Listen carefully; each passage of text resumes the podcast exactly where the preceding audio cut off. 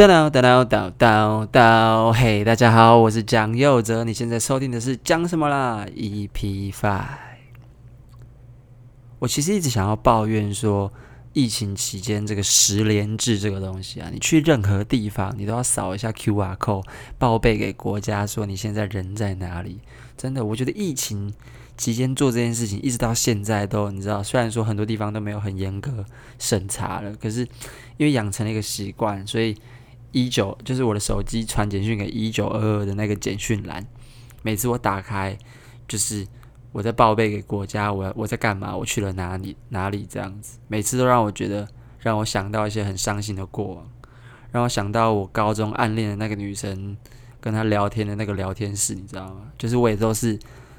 告诉他我现在做了什么，我在干嘛，我吃了什么这样子，我人在哪里。对啊，他从来没有已读，就是很伤心。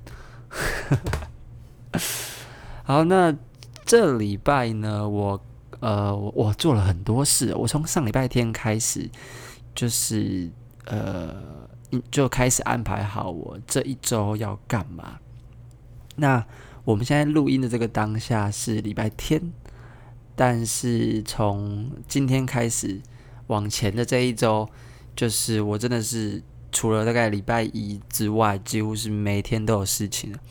而且都是还蛮需要全心投入去做的事情。像我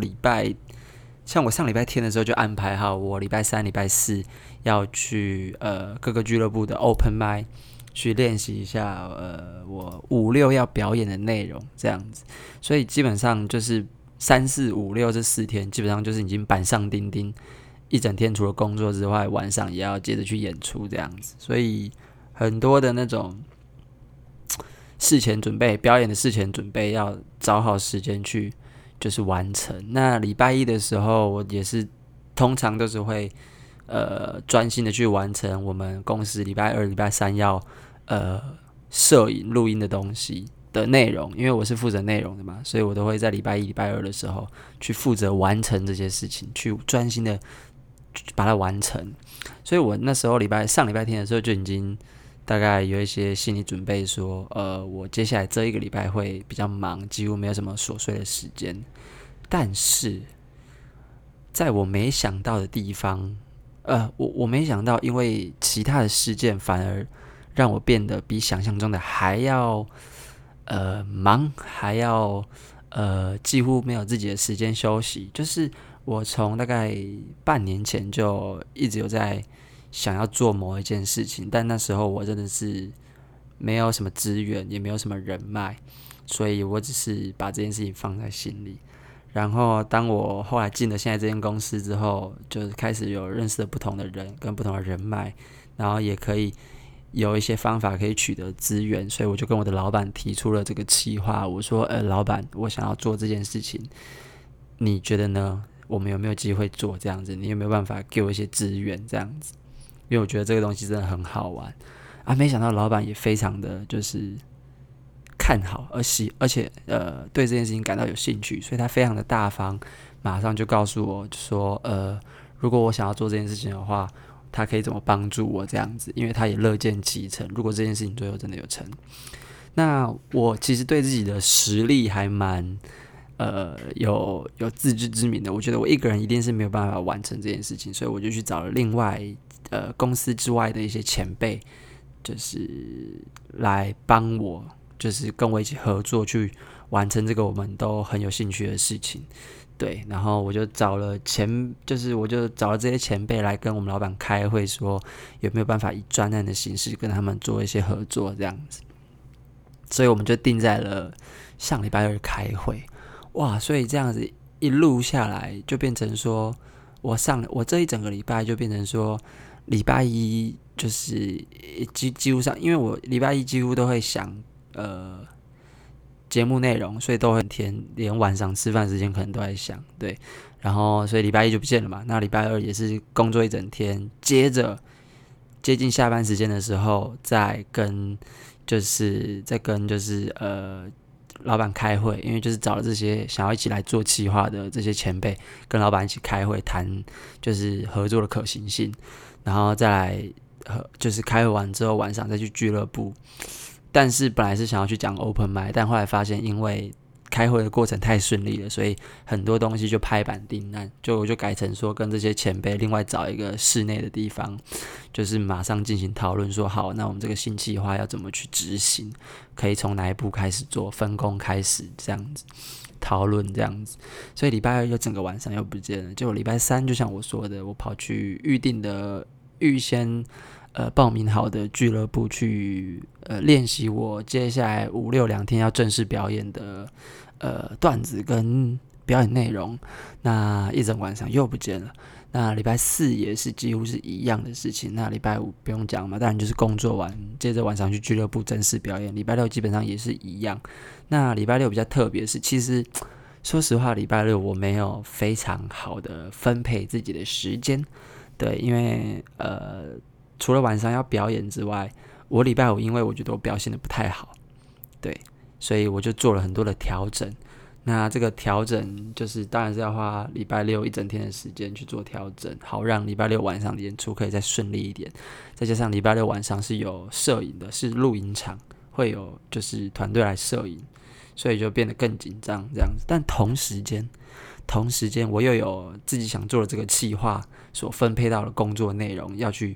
执行，所以你知道这些所有事情就打在一起，我真的是一直到礼拜五、礼拜四，就是4、5、6这几天，我几乎都是非常的恐慌，你知道吗？因为一方面我对自己也有自己表演该负起的责任，那我的表演内容也要对观众负起责任，就是要有一定的品质嘛。那同时我找来的这些前辈跟我一起做我想要做的那个企划的这些前辈，他们是就是有他们的时间，所以我也要在大家讲好的合作范围里面、分工内容里面去负起我自己该负起的那一部分，对他们负责，因为这是大家的事情。所以就是你看不同的团体，那再加上工作，再加上工作的东西，所以就是我感觉好像很多事情突然都撞在一起。我那时候我真的是一直在担心我没有办法好好的把它完成，然后就一直想要逃避，一直想要就是装死，你知道吗？就是有任何人来私讯我，我都想说假装没看到这样子。对，我就非常的害怕啊！结果没想到，你知道，当一个人在专心做好自己眼前该做的事情，然后有规划什么时候该做什么事情的时候，你就会发现，哎，船到桥头自然直。当我到礼拜六晚上把演出都正式结束之后，我再回过头来看才发现，哇，我什么东西都完成了。就是不一定是每一个完成的东西都到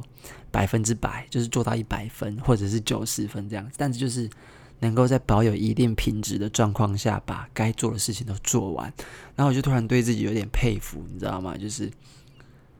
一开始的那些担心跟逃避，还好我没有对他们屈服，你知道吗？就是还好我在这些过程中一直告诉自己，不行，我非得要好好的把这些事情一件一件的做完，然后要负起对各个团体的责任，这样才行，不能掉队，不能掉线，你知道吗？对，所以我后来整个回顾的时候，到今天礼拜天，我在回顾我这一整个礼拜的时候，我就感到无比的成就，你知道吗？因为每一件事情，假设好，我们分成3件好了，就是我新企划的团队，跟我白天的正职，还有晚上我自己想做的表演。我们如果是分成这3大类的话，基本上有2件是我自己想做，跟1件是我应该要做的，所以都是我必须要去对自己负起责任的。某种程度上是基本上做好，他们都是在对自己负责。所以当我完成这些事情的时候，我就非常的感触颇多啦，真的是感触颇多。而且你知道，如果我们撇除白天的工作，就是我应该做的事情，只讨论，然后去讨论说我想做的就是提给老板的新计划跟我晚上自己的表演，这2件我自己特别想做的事情，其实你知道都是我非常对自己要求的事情，因为它其实这2件事情都牵涉到写剧本这件事情。那关于写剧本，我就会觉得我必须要赶快在有资源的时候赶快去学习。所以我提的这个计划，我是把主编的这个职位跟这个责任，就是丢给，也不是丢给，就是转交给比较有经验的前辈，跟他说，哎，我觉得你真的，就跟那个前辈说，我觉得你真的在这件事情上比我厉害太多，那我觉得你来主笔，作为这个编剧团队的主编，会是对整个团队最好的事情。然后同时我在心里面想的其实就是可以在这个过程中好好的跟他学习，就是在于编剧不管是写作技巧或者是故事安排转折这些技巧上去，趁这个时候赶快多跟他学。所以在这个状况下，我就常告诉我自己，就也不是常常，就是在这个过程中我就一直告诉我自己，千万不能扯他后腿，因为这个毕竟都还是有一些工作上的一些基本伦理，就是它还是一个工作，还是要对就是出资的人负责，就是我老板。所以虽然说这位前辈是主编，他不是付钱给我的人，我还是想要就是不要让他失望，你知道吗？而且这位前辈对我真的很好，他就是知道我内心真正的想法是这样，所以他也不会觉得说我好像在利用他或什么，他就是非常乐意，就是在这个过程中扮演起一个严师，你知道吗？很严厉的师傅去教我做这件事情，或者是教我在编剧上我们可以怎么样的去提升自己的技巧或提升自己的内涵。然后我就觉得很开心，因为我想做的这个企划他也一直都很想做。然后我们其实早在半年前甚至是将近1年前就有曾经聊过这件事情。那我们那时候就开了一个群组，去找了不同的资源，看有没有办法就是在这件事情上有任何发展，只是刚好都一直不了了之，就是也没有找到合适的合作对象，一直到最近才终于我鼓起勇气去跟我现在的老板去提这件事情，那他也想说来试试看，那整件事情才成。所以这位我找来的前辈，其实是我们在半年前就一直想要合作去做这件事情。那他在这件事情上有非常大的就是他非常了解我们想做这个企划的一些背景跟一些就是文化发展，所以我就很想跟他学习这些东西，对吧？所以我那时候找他来也是找他来一起帮忙做这件新企划，也是这个初衷。那他也完全了解，我几乎都没有隐瞒他什么，我就直接跟他说：“哎，静伟啊，对，这个前辈其实就叫静伟，就说：哎，静伟，我其实真正的出发点就是我知道我自己不够好，所以我找你来做，然后我想要从这个过程中就是跟你学这个东西可以怎么做这样子。”然后他也说那很好啊，那很好啊，那我就说很严格啊。然后就是你知道，我们就整个也没有在演，你知道吗？大家就是打开天窗说亮话，就是你有这个想法，我有这个需求，那我们互相从对方身上就是取得可以就是自己想要取得自己想要的东西，那有什么不好？对，然后我就很感谢他，你知道吗？所以我在这个的出发点之下，他教给我的那些功课跟分派给我的工作，我就会想要好好的把它完成，你知道吗？因为如果我没有完成它，第一点除了是对他很不好，就是对他感到抱歉之外，也是我在扼杀自己就是主动去学习的机会，你知道吗？所以我在这一整个礼拜的过程中，这一整个礼拜中，我就开始在这三件事里面一直去想办法做到最好，在每一个责任跟每一个任务上做到最好的啊。所以当这一整个礼拜全部都过完，然后我也确实的把我的功课交出去，然后他也觉得 OK， 然后我的演出演完之后也经过修正，在第二天的演出也变得比较完整，让观众喜欢。然后再加上白天的工作，又就是有确实的，就是给老板一些实质的帮助跟内容产出，我就会觉得哇，一开始你以为自己不行，但只要你好好的在当下做好你那个当下该做最重要的事情，全部事情都会顺水，就是你知道都会顺其自然的完成到位，你知道吗？这件事情真的很神奇，那我就感触颇多。我怎么觉得我同一件事情一直重复，只是我加深细节，然后讲了大概15分钟。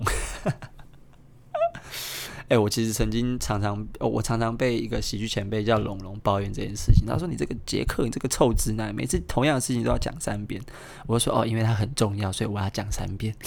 好，抱歉，我这边塞了一个很烂的一个网络笑话。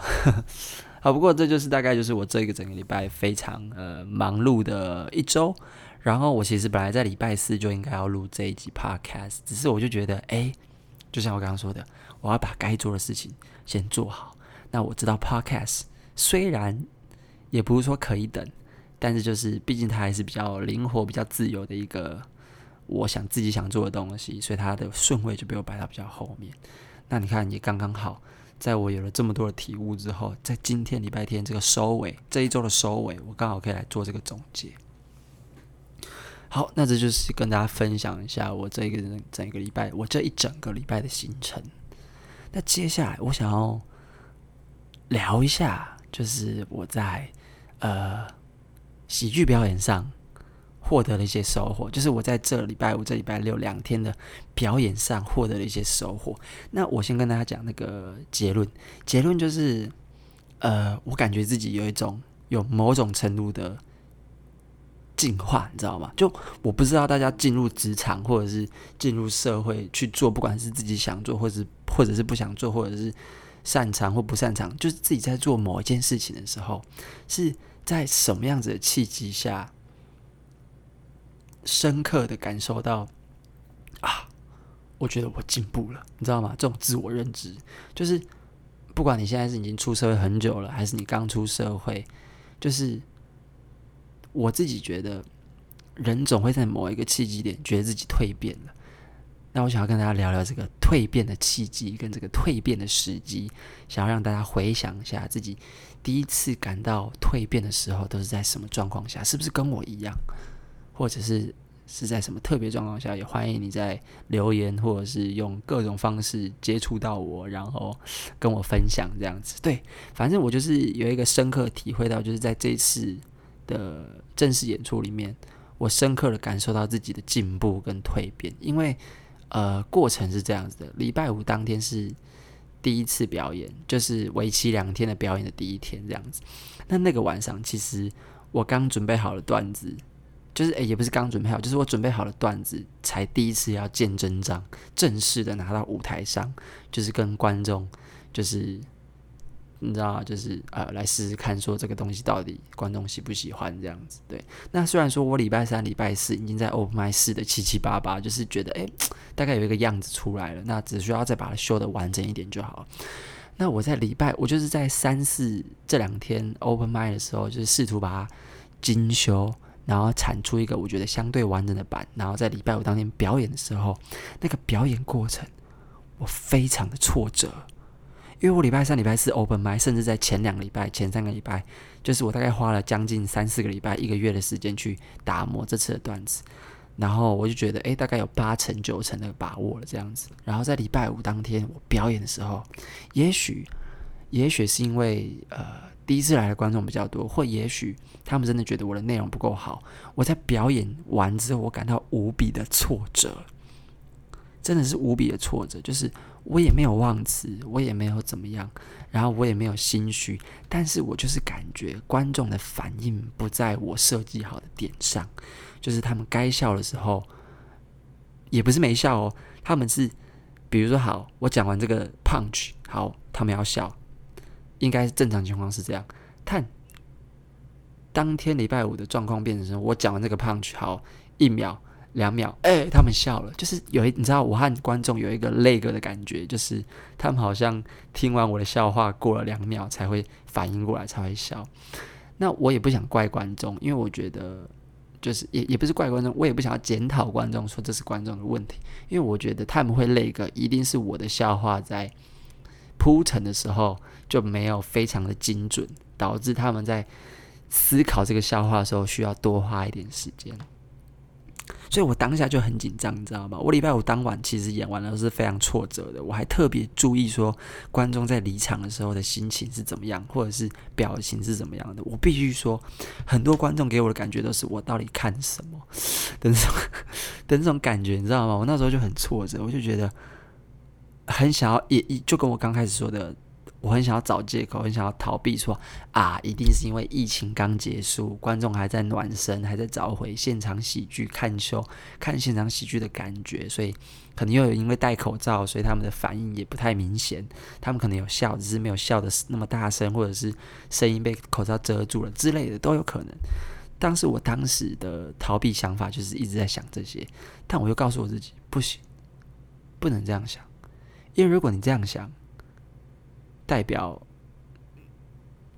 你觉得自己一点错都没有，但是这样是不对的，因为如果你是对的，那你的观众在听到你的设计的笑话的时候，就应该要如同你的设计笑出来。但问题就是没有，这就是证明了说你的内容不够好，不够精准，你要调整。对，然后我当下在那种沮丧又觉得不行，我得要把它调整好的那种挣扎里面。回到家，就一路上回到家这样子，但我就告诉我自己，会不会是我太努力了？会不会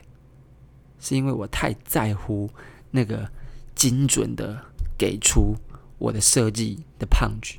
你知道吗？就是我太刻意了。会不会我放松一点，自然一点，这样观众才会更觉得说我的内容是很自然的。我真的想讲的话，而不是很表演的、很演绎的那种感觉，会不会他们觉得有这种类格，是因为他们并不是真实的感受到我在想什么，而是只是在看一个我在演出来的东西？因为如果他们觉得我很像在演，就会对我产生距离，就觉得啊，这个人就在演，这不是他真正的想法，我不相信，他一定是在说谎什么的，而产生的这种距离。那不管我准备的再好的段子，都会被打折。但是如果我的段子真的在前一个月每一个 open mic 试的时候都有一定程度的命中率，那就代表其实段子本身需要修，但不是主要的问题。然后我那时候就在反思这件事情，我就告诉我自己，好。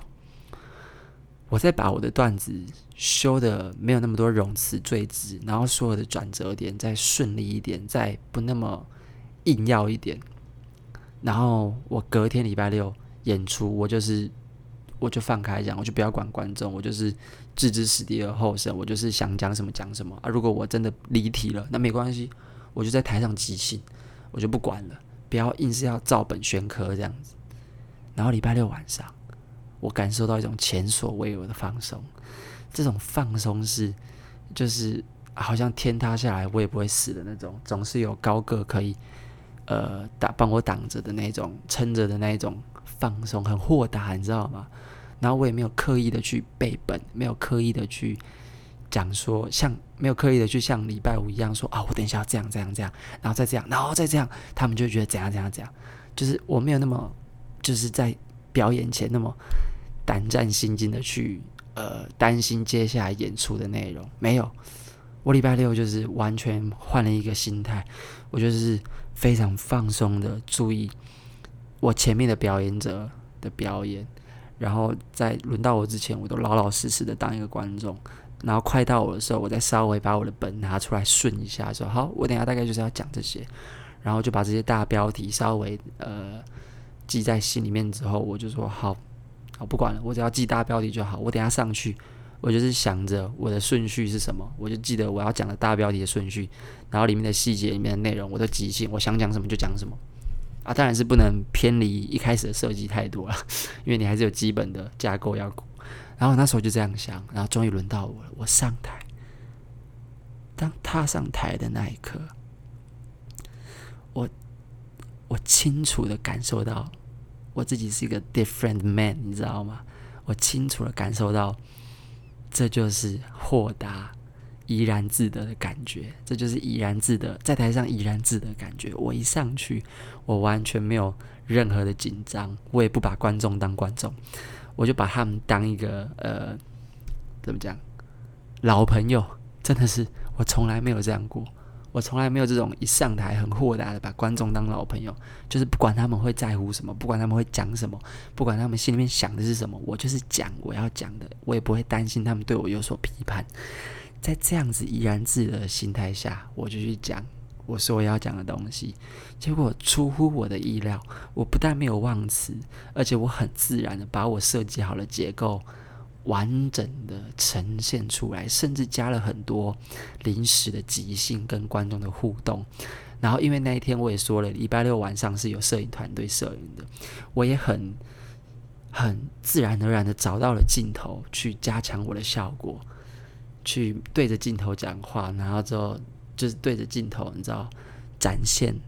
最舒服最自然的我。然后就在那一刻，我就越讲越有信心，我就越讲越觉得我就是台上的主宰 ，I'm a different man, you know。所有的观众现在此时此刻的思路都是照着我的安排进行，然后我就完成了一场我非常非常满意的一场秀。而这场秀